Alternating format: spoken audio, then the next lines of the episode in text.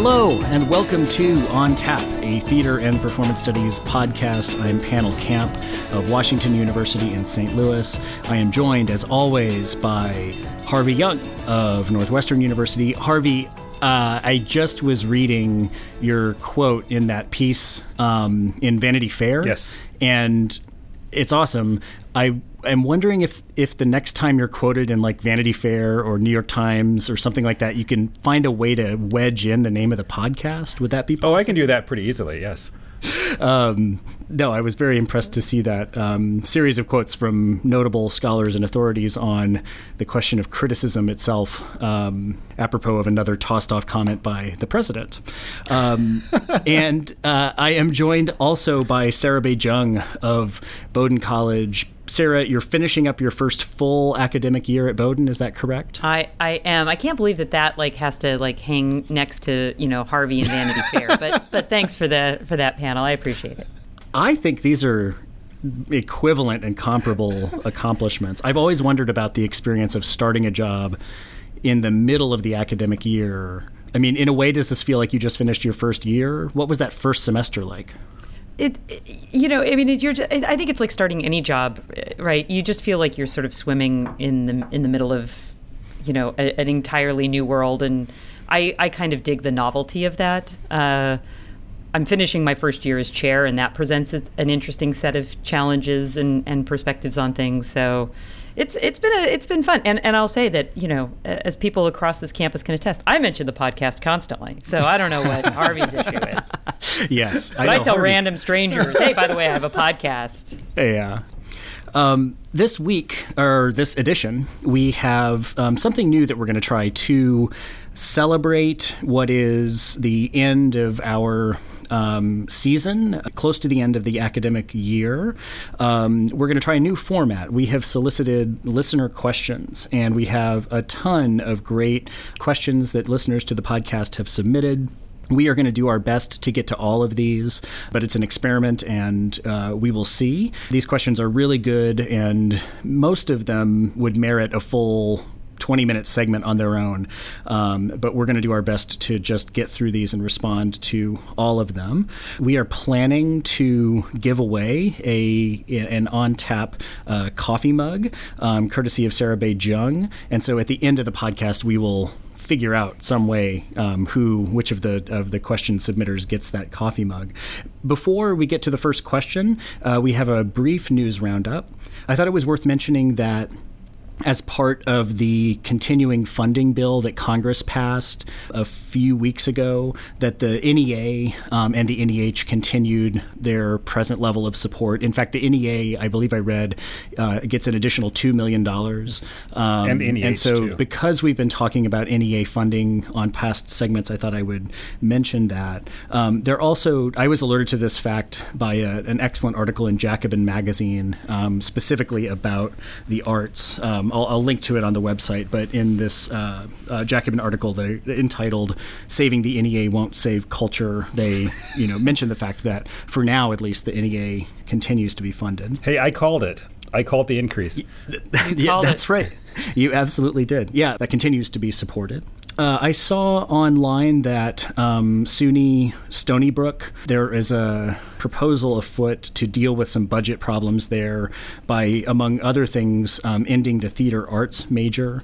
And so this is not, you know, a, a sort of widespread problem. Um, although I, I, guess, you know, budget problems for state universities is a widespread problem. But uh, people should look online and find ways to um, advocate for the continuing of the theater major at at SUNY Stony Brook, and I believe that there are other programs that are being discussed as being um, combined or or or ended. I know there was a proposal to suspend doctoral studies in comp lit cinema and cultural studies and am i remembering this? I don't know if it's doctoral or the undergraduate major but some cut to hispanic studies as well. Yeah Um, on a much sunnier note, um, uh, we heard from Henry Bial, friend of the show, who emailed us to remind us that uh, there are other marathoners in theater and performance studies. So Henry mentions that Heather Nathans, Michal Kobialka, uh, Terry Dean, um, and his colleague at Kansas, Peter Zazzali, are also all marathon completers. So we can now keep a running tally of theater and performance scholars who have completed the 26.2. That's all the news that I had. Um, should we dive right into these questions, guys? Let's go for the questions. okay. Um, so Hannah Greenstreet emailed and asked My question is, what advice would you give to new graduate students in theater slash performance studies, particularly those not based in a theater department? As context, I'll be start- I will be starting a PhD on contemporary theater in an English department in the UK, so a bit different from graduate school in the US, as I'll be going straight into the thesis. So, what do you think, guys? What is the advice that we would give to new graduate students in theater and performance studies? And specifically those who are not getting their PhD specifically in a theater department? I sort of feel like uh, Harvey, as someone in a doctoral uh, graduate program, ought to be the first to answer this question. but yeah. I will simply say that I think there are actually two parts to this, right? One is the what is advice to new graduate students, and the second is what is advice to graduate students. And I think you could probably also extrapolate this to faculty uh, starting uh, new positions in in as theater of performance people in non theater performance departments. Yeah. So, what do you think? Any words of advice eh, for, for either side of that? Yeah, I mean, I would say that the most important thing for any graduate student, you know, especially those who are placed outside of a theater department, but they identify as a performance studies person, um, is to develop a network and a cohort of friends and colleagues, right? Where you can essentially support, mentor, um, commiserate alongside one another and it's actually it's the cohort it's the group that rises uh, not the individual so that's the most important thing that too often we think of scholarship and life in the academy as being a person working sure. by themselves but it's really about sort of what is that cohort effect uh, that you can uh, join and be a part of yeah. to rise the the one big piece I would say for for new grad students, uh, and this kind of goes uh, across the board. Um, I think Harvey's point about uh, cohort and uh, is a really important one, and as and I think that applies to peers as well as to mentors uh, you know, and and looking for who are the people that are really going to guide you through this process, and they might be very immediate mentors, as in the case of the UK, where you jump into a thesis and you're really working pre- predominantly with one person as your supervisor, but also thinking about starting to network throughout the field um, and and really thinking about who you want your work to be in in conversation and dialogue with and not being afraid to seek out those people and initiate those conversations and think about uh, think about that as an audience right who's who do you want to read your work uh, who do you want to talk about your work uh, who mm-hmm. do you mm-hmm. want to be responding to and i think if you can think about that at the beginning that will really help shape not only the research and your scholarship but also begin to form the the sort of you know your own ecosystem of support and connection and, and network as you as you develop over the next few years of grad school. I, I would add to those bits of advice that you know it's actually it's it's an interesting question partly because the combined features of it being the UK context and you know someone studying theater and performance studies in a non-theater and performance uh, uh, department are together that's pretty difficult. So some of this advice might not be great because you're not necessarily looking for jobs in the U.S. But specifically on the issue of being trained in an English PhD, I would say that it would be good if you're looking, especially at, at jobs in the U.S., to get some um, production experience. So be able to say in an interview that you could direct uh, a play um, in a department season, because many U.S. universities the people that they hire are uh, expected to be able to do that. Um, and also, you know, look at the classes that you know. If you're interested in jobs in theater and performance departments, um, look at the sort of service classes that are frequently taught there. So um, theater history, uh, dramatic criticism, intro to theater. These are things that you know people looking to hire you will be interested to know if you can teach, and if you don't you know, if your PhD is in English and not theater and performance specifically, they may wonder if you can teach those things. And so I, I would be looking for a way to get those credentials so that I could um, bridge from an English PhD program to a, a, theater studies job. And one last sort of addendum is, as for people who are starting, is is I, in my experience and in talking with other folks, I think the first year can often be the hardest, or can certainly feel like the hardest. Um, and and parts of it might even feel impossible. So I think finding ways to you know figuring out how you need what you need in order to work your best, trying to craft a schedule that makes as much sense, trying to get uh, the support that you need, whether that's personal, emotional, physical. Uh, kind of going back around, I fully support finding an embodied practice of some kind, whether that's you know yoga or running or you know something that's not about being in a library uh, that I think is is often really helpful if you can sort of start that pat- those patterns early in your grad studies. Indeed. Um, why don't we move on to the next question? So Lindsay Mantoan writes. I have a few things I'd love to hear your thoughts on. How should departments balance training students to be theater professionals with the more historical slash theoretical philosophy behind liberal arts education? What work can we be doing to raise the profile of theater departments across campus? And how can we create more links between our classroom and performance work and our local communities. So this is one of the uh, questions that had three different questions embedded in it. Um, I'm, I will take a swipe at just that first one. Uh, how should departments balance training students to be theater professionals versus the kind of liberal arts um, education education philosophy? People have different takes on this. I, I think I am heavily slanted towards the liberal arts and humanities training. I think that if students who are interested in theater are really taught to be creative and really taught to think critically and communicate very well. If they know history, if they know theory, then they're going to be excellent theater professionals if that's their goal.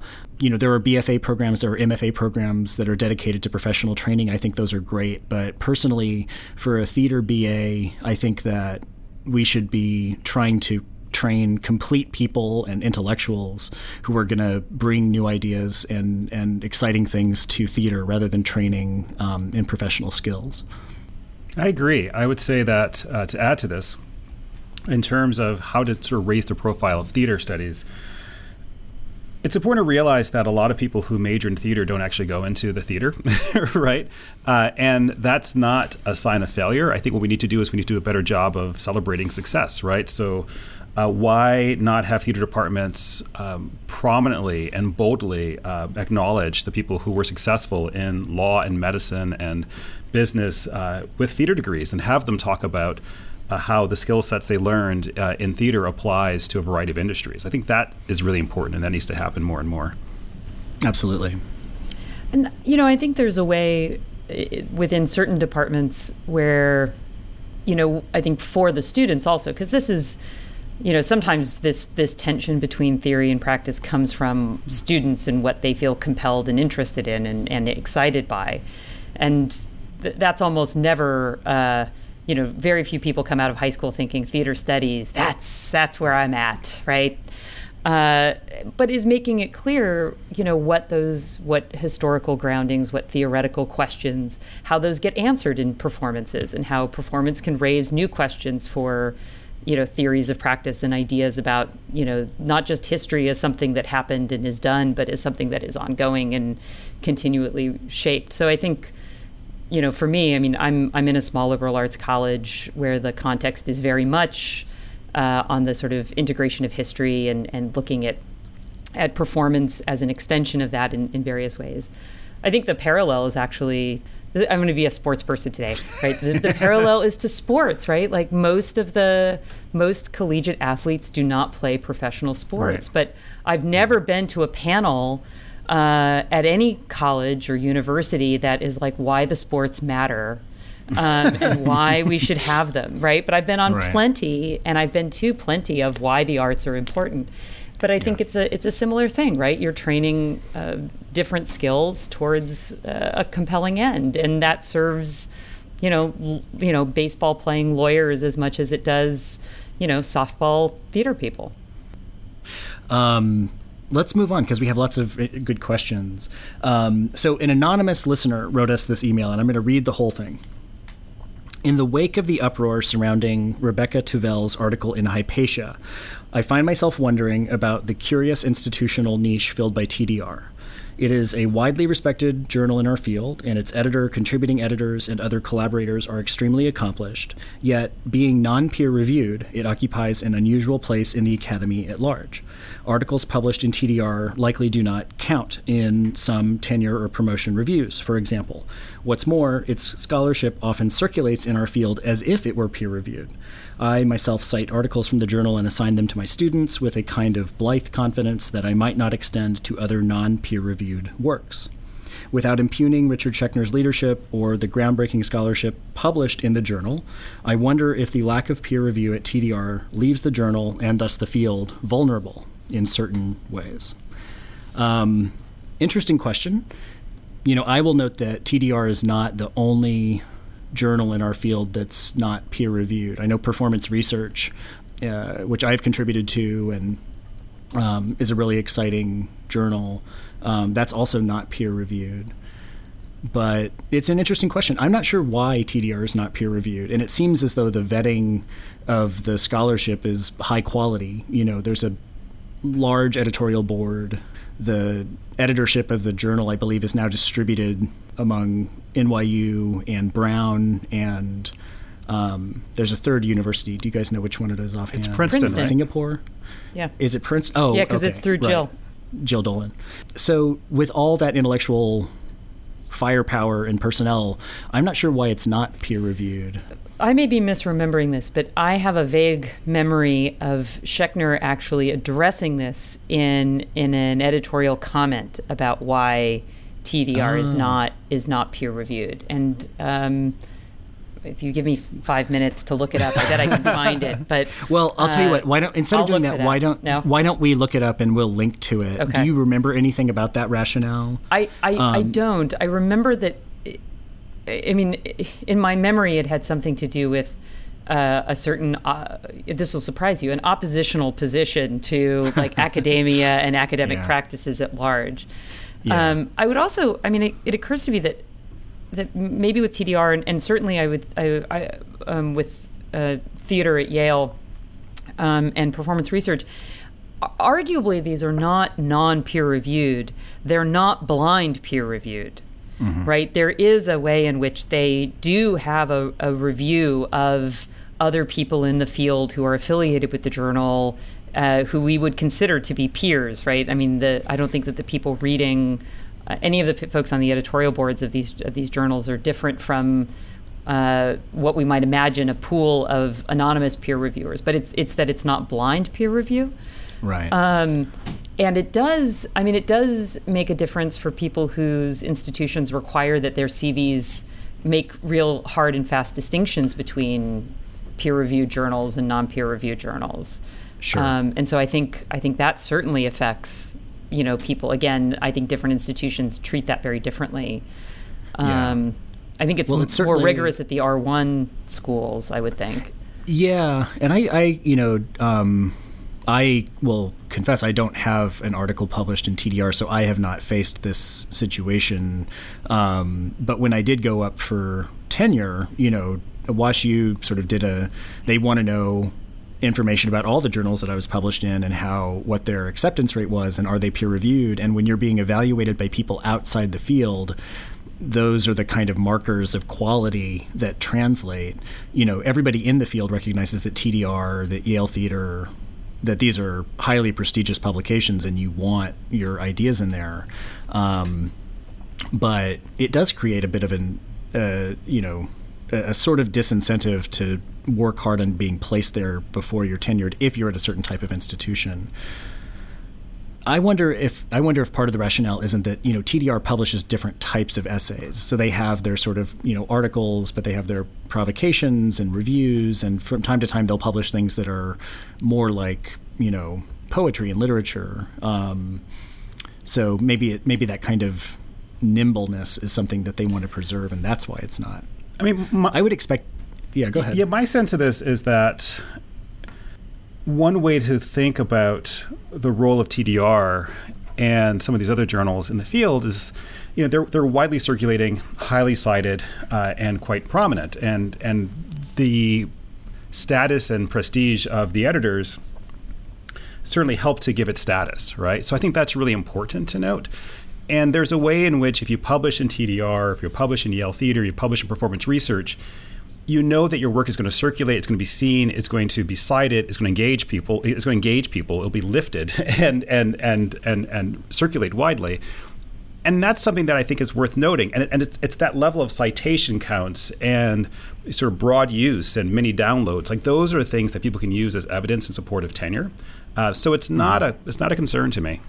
I would like to find that editorial comment and find out what that rationale was because in spite of all these facts in spite of the fact that it's you know you want to be published in there whether or not it's technically you know blind reviewed or peer reviewed um, it might be better off if it was officially peer reviewed. But. I will say one thing. A, few years ago, oh, probably like 10 years ago, so more than a few years ago, I interviewed Richard Schechner um, for an ASTR online article, which has now since disappeared, which is part of the problem with online publishing. and and I asked Richard about like his process uh, of for editing TDR, and what he said was he felt that where TDR was ahead of other journals uh, was centered in the fact that it was one long-term editor, you know, who across decades uh, began to shape the tone and the style uh, and the feel, right, of, of the scholarship that came through it, you know, which is different than other journals where it's rotating editors every two or four years, uh, and then it's just the journals lack mm-hmm. an identity, you know. So I think that there's a way in which you can look at that sort of through line to say that whether you're looking at work from the late 1960s to work coming out today, you know, it has um, um, a connection uh, to this uh, similar process. You know, it, has, it, ties into his long history of, of rigor uh, through publication, even while not being peer reviewed. So I think that is something, the longer history of the journal in terms of its long process, too, uh, is something to mm-hmm. celebrate. Um, why don't I get into some of the tweets we got in response to our prompts? Um, so, uh, Alexandra Rip um, at Ripple617 on Twitter asks advice for PhD students interested in more admin university jobs to promote art and performance across institution, uh, both in academic and campus life.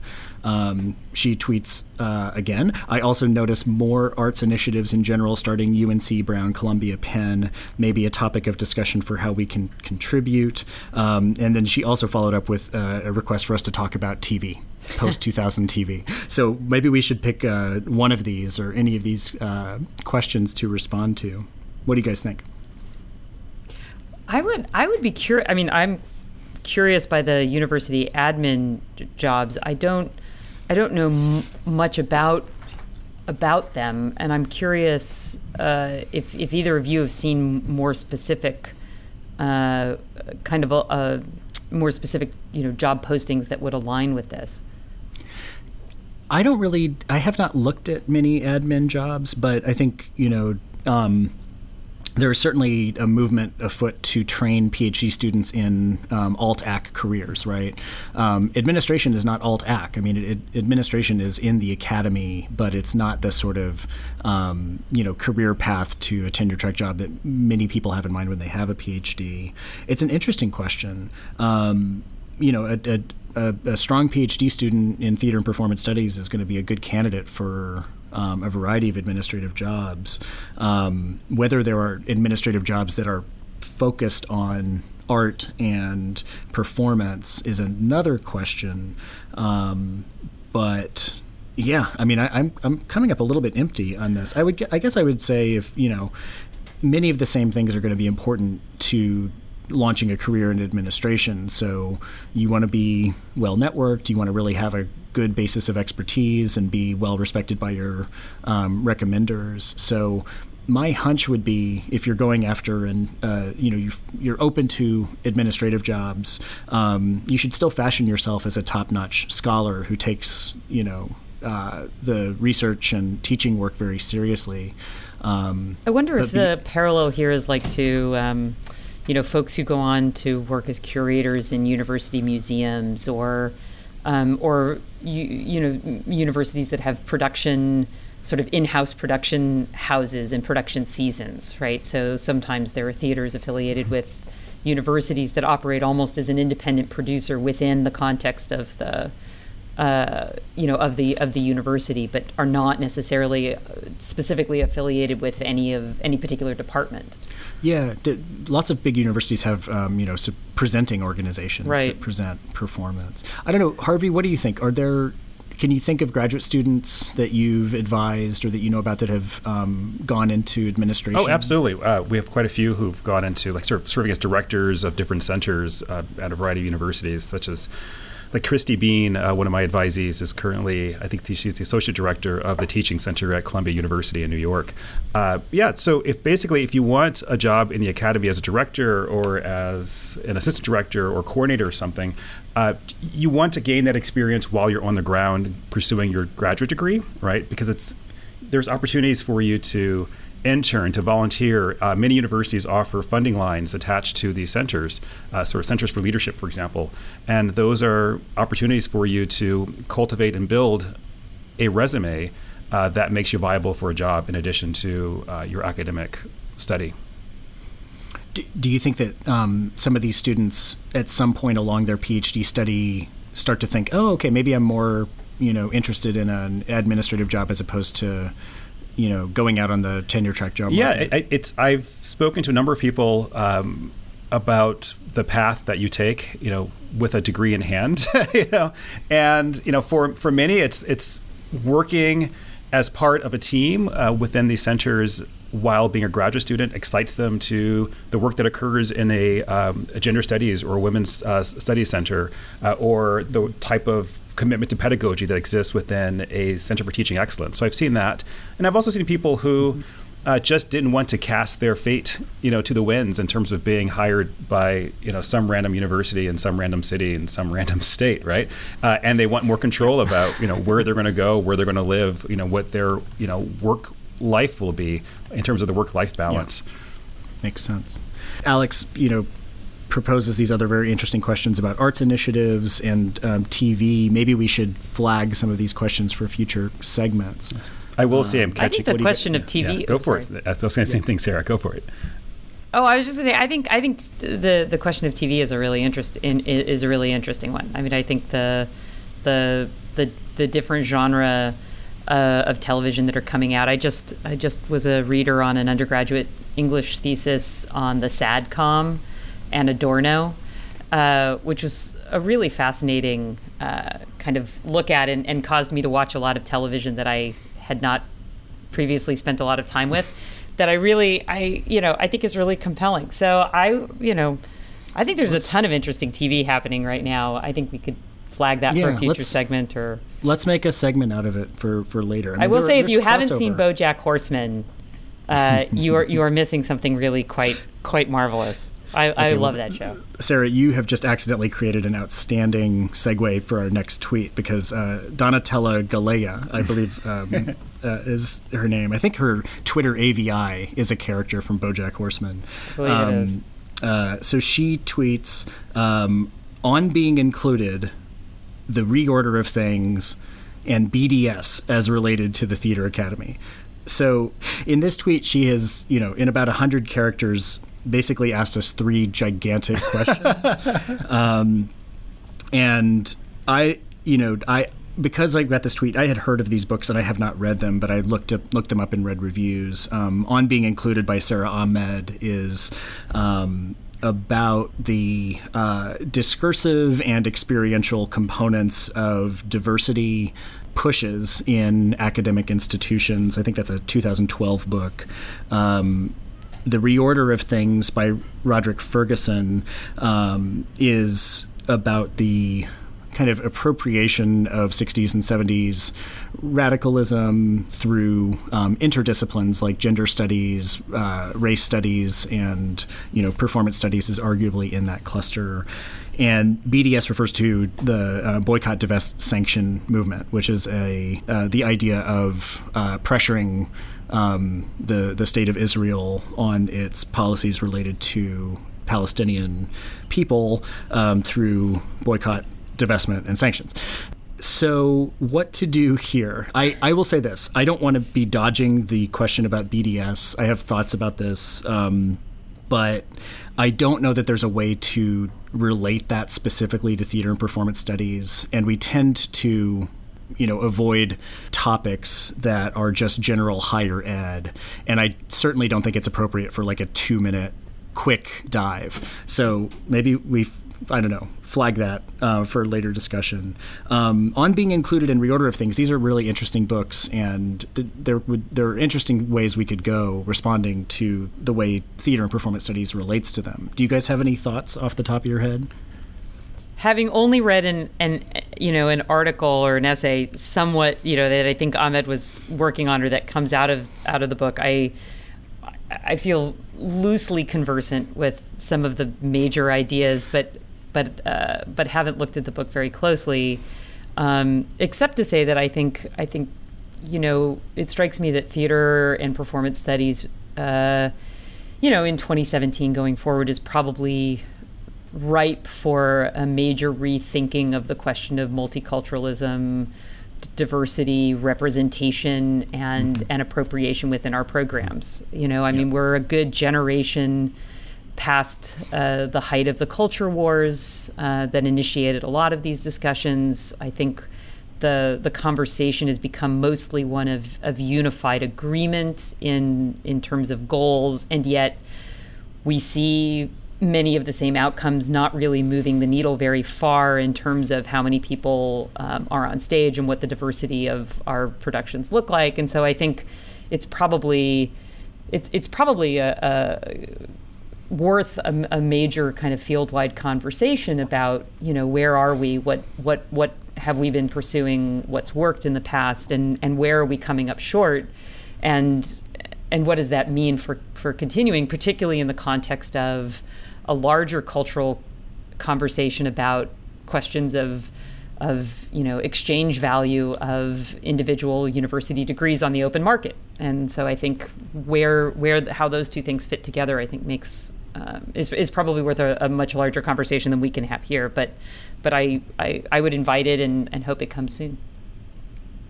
Yeah, and I guess I'll add, you know, with note to the Ferguson, you know, there's a way in which you know there is a rhetoric of diversity um, and inclusion that exists within theater, right? Uh, that there's no um, sort of lack of calls for greater diversity in terms of season planning, greater diversity for faculty, uh, a call to sort of change the face of the types of theater that we create and who appears on stage.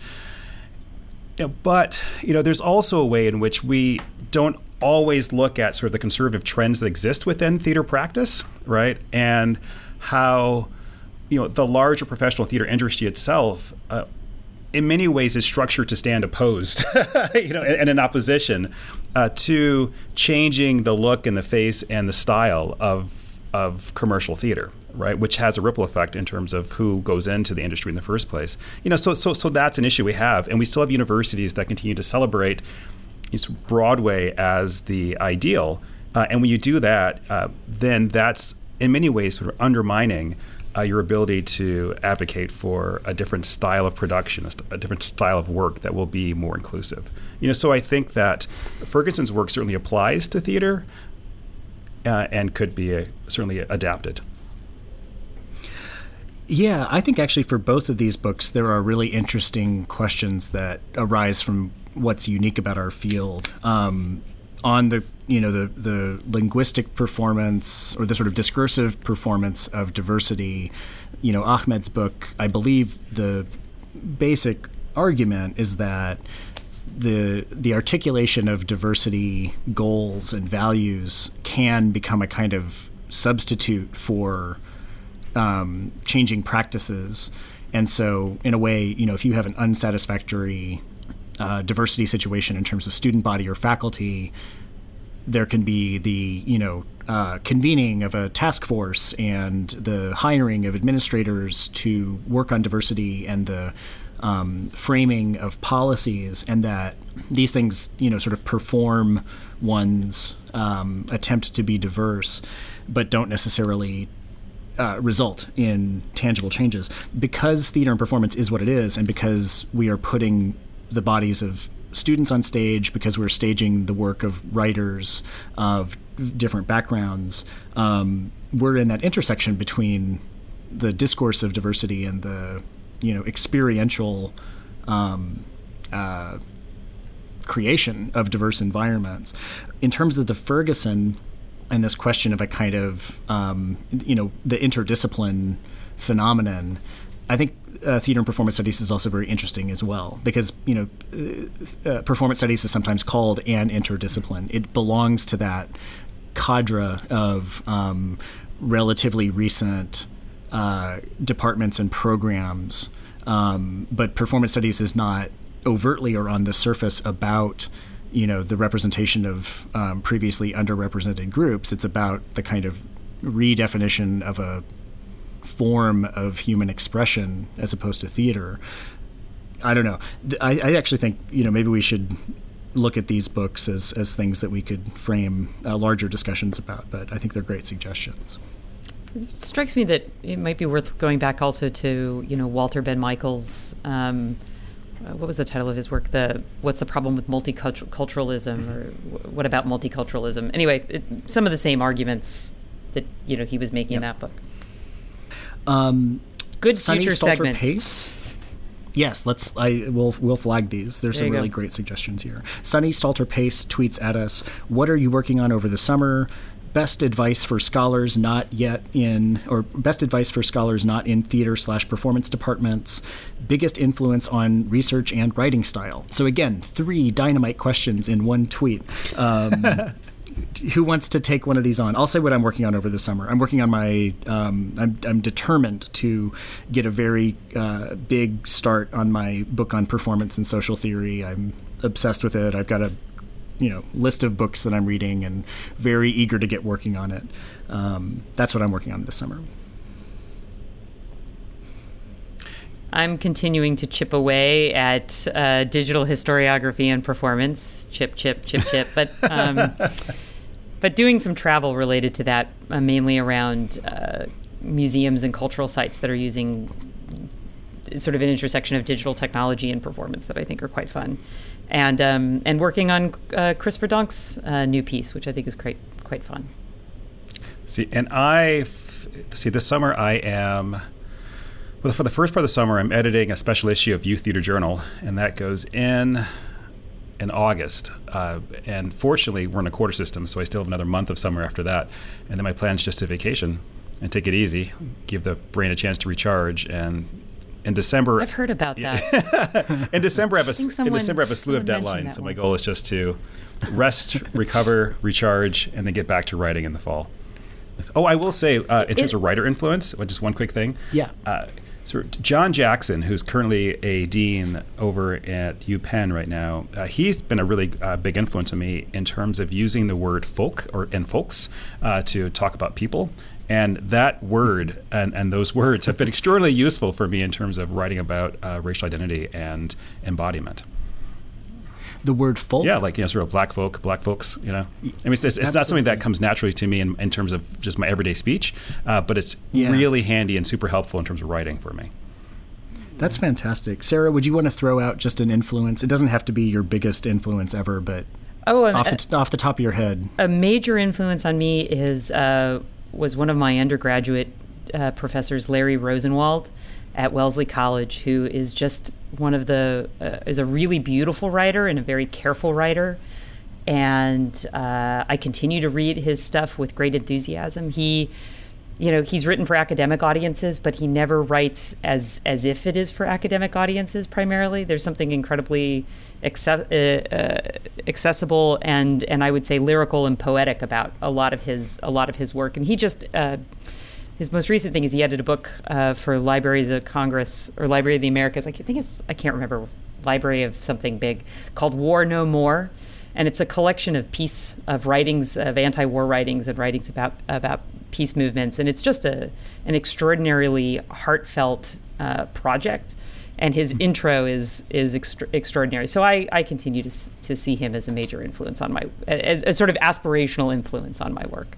Um, you know, for for many years when I was working on my first book, the two books that I had in my head that I really wanted to emulate were um, The Recurrence of Fate by Spencer Golub, who was my advisor at Brown, um, and Joe Roach's The Player's Passion. Um, and these are two scholars who do not, I don't think, really work in the same way.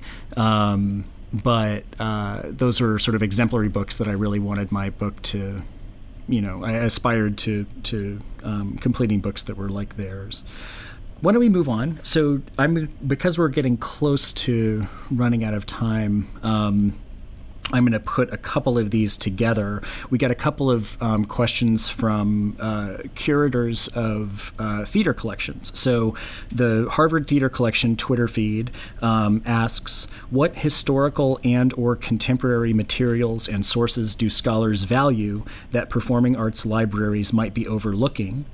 And then um, Eric uh, Colleary, who is the curator of the. Um, uh, uh, oh, wait. Um, yeah, he's the curator of the um, Harry Ransom Center. Um, wrote on Facebook I'm curious to hear your thoughts about the role of archives in current theater and performance studies research.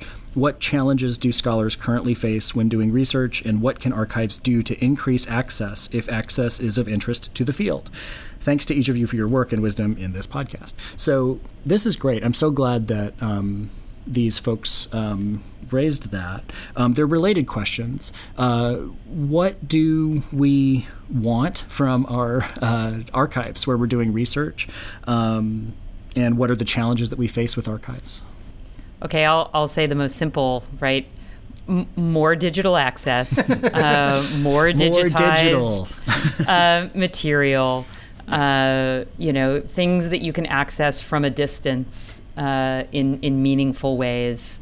You know, I, I, think that's just a constant. The other thing I would say for that I think is really helpful is recognizing, uh, sort of in the wake of you know broad spectrum kind of ideas, the connections to other collections. So I'm thinking like you know TV studies and and TV archives and research, right? Um, like if you wanted to look at instances of theatrical or let's say musical parodies in TV shows. Uh, how would you how would you start to find that right? Um, so I think a lot of popular culture collections, uh, you know, theater has has kind of remained close to literary and, and manuscript collections uh, and and those kinds of textual archives, and so I think, you know, I'd love to see. And I don't have any solutions. I think that's a pretty big question, but it's an interesting one is more and more material becomes sort of cycles through as uh, as video and and audio. How do we integrate that within and and make meaningful finding aids and and metadata to connect to existing resources? Harvey, what do you think? In terms of material to preserve for the archive, I love house manager production reports. I love those. Absolutely huh. love those. Uh, so that would be big for me. Uh, and then also what archives can do in terms of access. In in the absence of having everything digitized, I would love for short term, like super short term, uh, residencies where you can go in and actually see what's there, and then to know whether you need to spend more time at the archive. So not three months, but like a week. Huh. Like that would be really helpful. Oh, that's a great idea. Um, yeah, it's a tough thing. You know, I've I've spent a fair amount of time in archives on the 18th century and 18th century France. Um, Lots of good diff- TV in that period. I understand. no, the, the, the it's like TV really sad. Was, there, there were cool magic lanterns um, and weird like optical experiments, but no TV per se. Um, because it was not preserved well.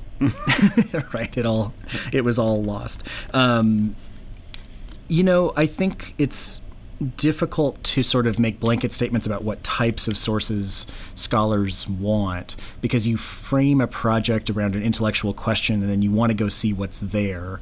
Um, uh, you know, certain categories of objects that I know certain scholars have been interested in. Um, theater iconography. I don't know if this is still the case, but I remember hearing years ago uh, from Laurence Senelick that he was working on a book on theater iconography, and uh, I think that would be partly convenient for him because I believe the Harvard Theater Collection actually has an outstanding um, collection of 19th century theater iconography. House manager reports, absolutely, sort of backstage materials that can tell you something about um, audiences, backstage operations, um, those sorts of uh, you know behind the scenes pieces of paper are absolutely useful. And you know, uh, Derek Miller, um, another Boston based scholar, uh, who's been working on um, the sort of economics of theater. If other people are working in this way, then knowing, you know, what the um, you know sort of box office take and seats that were um, purchased are is useful. Um, but I don't know. These are both, you know, the Harry Ransom Center, the Harvard Theater Collection. These are exemplary institutions, and um, we really we we depend on you, and we really value the the work that you do. I, I will add one more contribution that um, is that there are, you know, these curious publications that are um, you know extensive bibliographies, uh, lists of publications. Um, Don Wilmeth, uh, who's emeritus at, at, Brown and who did a lot of work on early American theater history, um, published, I believe, a sort of you know bibliography of early American theater, which is just a book length list of other books. There's a terrific text um, about 18th century French theater by Claude Brenner, and it is nothing more than a list of the approximately 12,000 plays that were written in France during that century. And when you get deep into a publishing or deep into a research project, if you can have reference and bibliography works like that at hand when you're in the archive, that can be really helpful as well. Just one one last thing about the the uh, both of these, the, the questions, Harvard Theater Library and also um, Eric, um, these are both places that I had the the opportunity to visit recently, and and uh, and I want to thank both Eric and, and Matthew for being so generous with their time. And in fact, Matthew Wittmann took my performance histories class through uh, a collection. You know, he sort of pulled out a sample of the Harvard Theater collection for us that kind of you know made 12 undergraduate students' day. So it, anyway, so I you know hug your local archivist curator yes. uh, today yeah. because they are really like incredibly wonderful and and generous people who in, in yeah. my experience like you can I mean, one of my favorite afternoons was just wandering around with Eric in, at the Harry Ransom Center as he pulled out like cool thing after cool thing, you know, yeah. when I was there. So, so thanks, thanks those, to both of those folks for for for everything absolutely. they do for us. And the curator's role is so important because they know what exists. It, it's interesting. We come at these objects from the opposite side. You know, the researcher wants to know about a question, but the archivist knows what exists. And you may have no idea. You know, very often the thing you hope will be in the archives is not there, but there will be other things that completely send you on a different journey. So, um, indeed. So, um, we've got a few more questions that we can respond to. Um, Patrick McKelvey writes uh, that uh, we're still all waiting to hear about fantasy academic departments. Um, I, I, guess we didn't talk about this on the air. We decided not to do a segment about that, though I still would love to, in some way, maybe in a private gathering, actually do fantasy academic department. The problem with it is that it the reason it would be fun is that we would end up sort of rating our colleagues, you know, and that's just something that I don't know that we can do on the air in a public way. I, I do have a timely contribution to this, though. Oh, good. Which is to say that that I have um, because one of our categories that we didn't that we didn't take was was like adjunct, and so I'll uh-huh. say that in honor of Mother's Day, um, I am going to claim for my academic fantasy department my mom um. Mary Robinson, who has been uh, serving as an adjunct long term uh, lecturer in uh, theater, teaching predominantly children's theater um, and, uh, and acting and theater performance at California State University, Sacramento. So, and, and now I'm good. Like, I have my whole department, and I yeah, really but, but, I feel like, you know, I can do anything now. Yeah, but Sarah, if I get the first draft pick, I'm going to draft your mom immediately. Gosh, darn it. well, then, you know, okay, well, then my backup is my dad uh, because everybody needs a puppeteer, right? I don't know what theater department is complete without a puppeteer. So you know, I really, I, my entire department is now staffed with family members. So. So, Kyle A. Thomas, uh, another listener, writes I'd love to hear more about the influence on mobile technology in performance, especially as it may be reshaping the conventions and ways in which theater has been traditionally defined. Love the podcast and all you folks are doing. Um, this sounds like a question especially for you, Sarah. Uh, so this is a long one, um, and I'll actually point to a number of other people who are doing some really important work in this area. There's actually a piece that just came out, or a book that just came out, um, edited by Imanuel Schipper and a couple of other people who whose names are totally out of my head. So forgive me. Called "Performing the Digital." Uh, that talks a lot about this. Um, Jason Farman has um, uh, the mobile media interface um, book uh, that I think is just just really great, um, and a number of younger scholars uh, who are doing work in this area as well. I'm advising a dissertation right now uh, that's particularly taking up uh, the ways that mobile technologies are affecting performance. So um, that's that's sort of a non-answer. It's sort of like, hey, look in these other places. Um, but I think it's really, I think it is compelling, and I think when you factor in things like, uh, you know, VR uh, films uh, the, that are really saturating culture. The the New York Times virtual reality, um, the, you know, those little short movies that they're publishing, uh, I think are fascinating and really changing kind of what we're doing.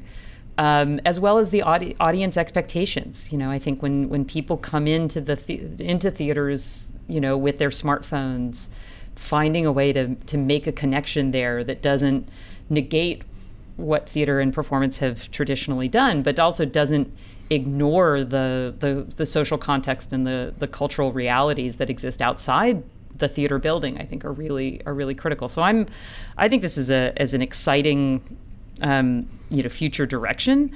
Um, I think just to kind of address this question more specifically, though I'll try to be brief, is that I think that part of and, and, this goes back to McLuhan, right? So Marshall McLuhan, in a in an essay called "Cliche" from a book, uh, 1970, um, called "From Cliche to Archetype," um, wrote that um, in the era of Sputnik and satellites, that the globe had literally become a playing space. That now everywhere that there was, you know, when everything becomes visible through satellite cameras and and tracking, that the the world really was a stage.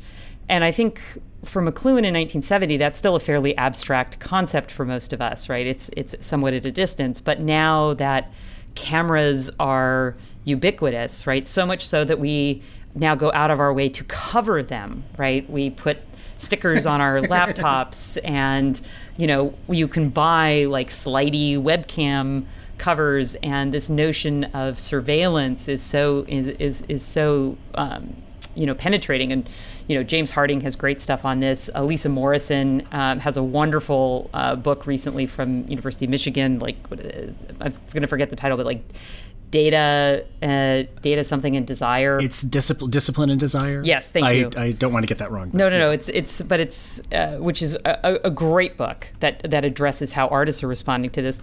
We we really do seem to be in a moment where you know all the world is a photo shoot and all the world is uh, available for you know a video. You know mobile films are now kind of have become like through Snapchat and things like this have become their own form of discourse. And so I think that that of course has to, you know, reflect back into what we're doing in the theater and also becomes a uh, another venue for us to pursue. So I, I, think there are a number of different ways uh, that these technologies are shaping theater practices, and I'm excited by them, even as I'm you know, in the age of you know WannaCry ransomware, also somewhat unnerved by them. Okay, that's that's uh, an excellent coverage of that topic, Harvey. I don't want to cut off anything you might have to say on that, but we're almost at the end, and we have one more um, listener. Well, let me add just to. one quick thing, because uh, I'm in the process Please. of building a performing arts space in downtown Chicago, and, and, and in that space we're going to uh, build in some like a VR studio or two, and, and some computer labs, and, and and what we're thinking about right now as we're sort of brainstorming what will go in, sort of the technology that will go in, it's, it's about preparing the next generation of theater students to um, have experience with performance capture technology in addition to motion capture technology. Um, and then obviously there's you know the regular acting for the camera work, um, and I think that that is more and more of what theater departments are going to do, uh, uh, you know, or seat the ground to film departments, right? In terms of preparing uh, students to create performances and capture them uh, across different media platforms, uh, rather than just being the sense of the live body on stage. So finally, uh, Kate Elswit tweeted at us, and she writes, "IP for academics." How do you deal, for example, with a lecture invitation that includes a video of the talk to be archived publicly online? More generally, what are contemporary IP challenges you have faced, and how do you deal with them? Um, an enormous question. I don't know. Does anyone want to take a stab at this? Harvey? I, I, I pass to you. it's, uh, on the one hand, it's an immense and um, really important uh, topic. Uh, you know, I have I've thought a lot about the ethics um, and practicality of sharing my stuff on academia.edu, for example. You know, I've I've signed. Um, contracts with publishers to publish my work, but then there is this kind of growing norm um, that people are willing to share their work um, outside of those venues for free. Um, and while I think that the work that we do ideally should be completely open access, and that in a society, you know, um, wealthy enough and uh, I don't know, healthy enough to produce scholarship on a bunch of different topics that it shouldn't be behind paywalls, et cetera. On the other hand, um, we don't live in the socialist utopia that many of us wish we did, and so there has to be funding for for institutions that publish stuff, and how do you protect that if you're sharing th- stuff uh, openly? But I will say that I haven't really been terribly concerned about this. Um, I, have I've shared some articles with people um, who've asked me directly. Um, in general, I, I'm happy for presses and journals to, you know, take on the task of distributing work. Um, but I don't know; it's an immense topic. Well, a lot of the, I mean, when it comes to self archiving, uh, a lot of journals will allow you to do preprint uh, ar- archiving, right? So you can put the last version prior to publication. So it'll have some weird little, you know, typos and, and edit marks and things like that. Um, so that's predominantly what, what I've been doing. Kate's other question, though, gets to, I think, the question of the intangible uh, intellectual property, right? Like when you publish an essay, whether you make that available online or um, or leave it to be published, right? It has your name attached to it. There's something kind of finished about it. People can rip it off, but uh, you know, it's it's it's fairly you know the attributes. It's its publication record is established. The idea of the of the talk or the online lecture. Um, and, and the intellectual property around around a less tangible, less uh, fixed kind of scholarship, it seems to me opens up another question. Um, for myself, I tend to err on the side of um, of making things more available than less, but I think that that is very much a function of my particular privilege at this point in my career and my, you know, I flatter myself, my position in the field. Right, there are certain things that I can say, and if someone else tried to say them uh, you know, I, I, I think I think you know, without citing me or without going back to me in some in some fashion, that would sound weird, right? Um, I think for junior scholars and, and graduate students who are still establishing uh, their domains and their areas of interest and their reputation in certain things, I think this is a very different equation. Um, and so one has to balance the desire to be widely accessible and read and therefore cited and engaged with in the literature against the need to make sure that you are establishing a solid record of work uh, that is a, that is a, that is yours and that is uh, easily associated with you. So I think it's a real balancing act um, at different moments in your career, especially the early years. So, Harvey, have you ever you know shared your articles or um, your work on academia.edu or other places yes, like yes, that? I have my work on academia.edu on my website. You know, I generally believe in just Yeah. making it available. Yeah. Um, Well, guys, we managed to get to um, all of these questions. Listeners, thank you so much for contributing um, to this um, episode, and thank you for downloading. Um, I can't tell you how rewarding it is to know that you guys are out there and um, enjoying the um, recordings that we put out. we are releasing this in May, and we are going to take uh, a couple months off over the summer. Um, but we will be back um, uh, as things uh, get closer to the start of the academic year in the fall. So, Harvey, Sarah, thank you guys so much, and um, listeners, thank you, mu- thank you very much as well. Thank you. Do we want to announce the winner of our of our mug? Yes, yes. Uh, who who gets the mug? Sarah, do you want to throw a name out there? Well, let's let's do a random drawing. Okay. this is amazing. Okay, here we go. So I'm I've put all of the names of our listeners into a hopper here, and we're gonna pull out a name. Oh my god, the excitement! And the winner is Alexander Rip. So we're gonna Yay. send Alex Rip. Uh, what, what is her tweet name? At Ripple. Six one seven. Six one seven um, a complimentary on tap uh, podcast mug for her very own drinking and listening pleasure. But listeners, don't despair. We will do another random drawing sometime in the near future for more fabulous on tap swag. This is so keep amazing. listening. I love this so much. All right. Thank you, Sarah. Thank you, Harvey. And, and listeners, uh, uh, stay tuned and we'll be in touch soon. Bye, panel. Bye.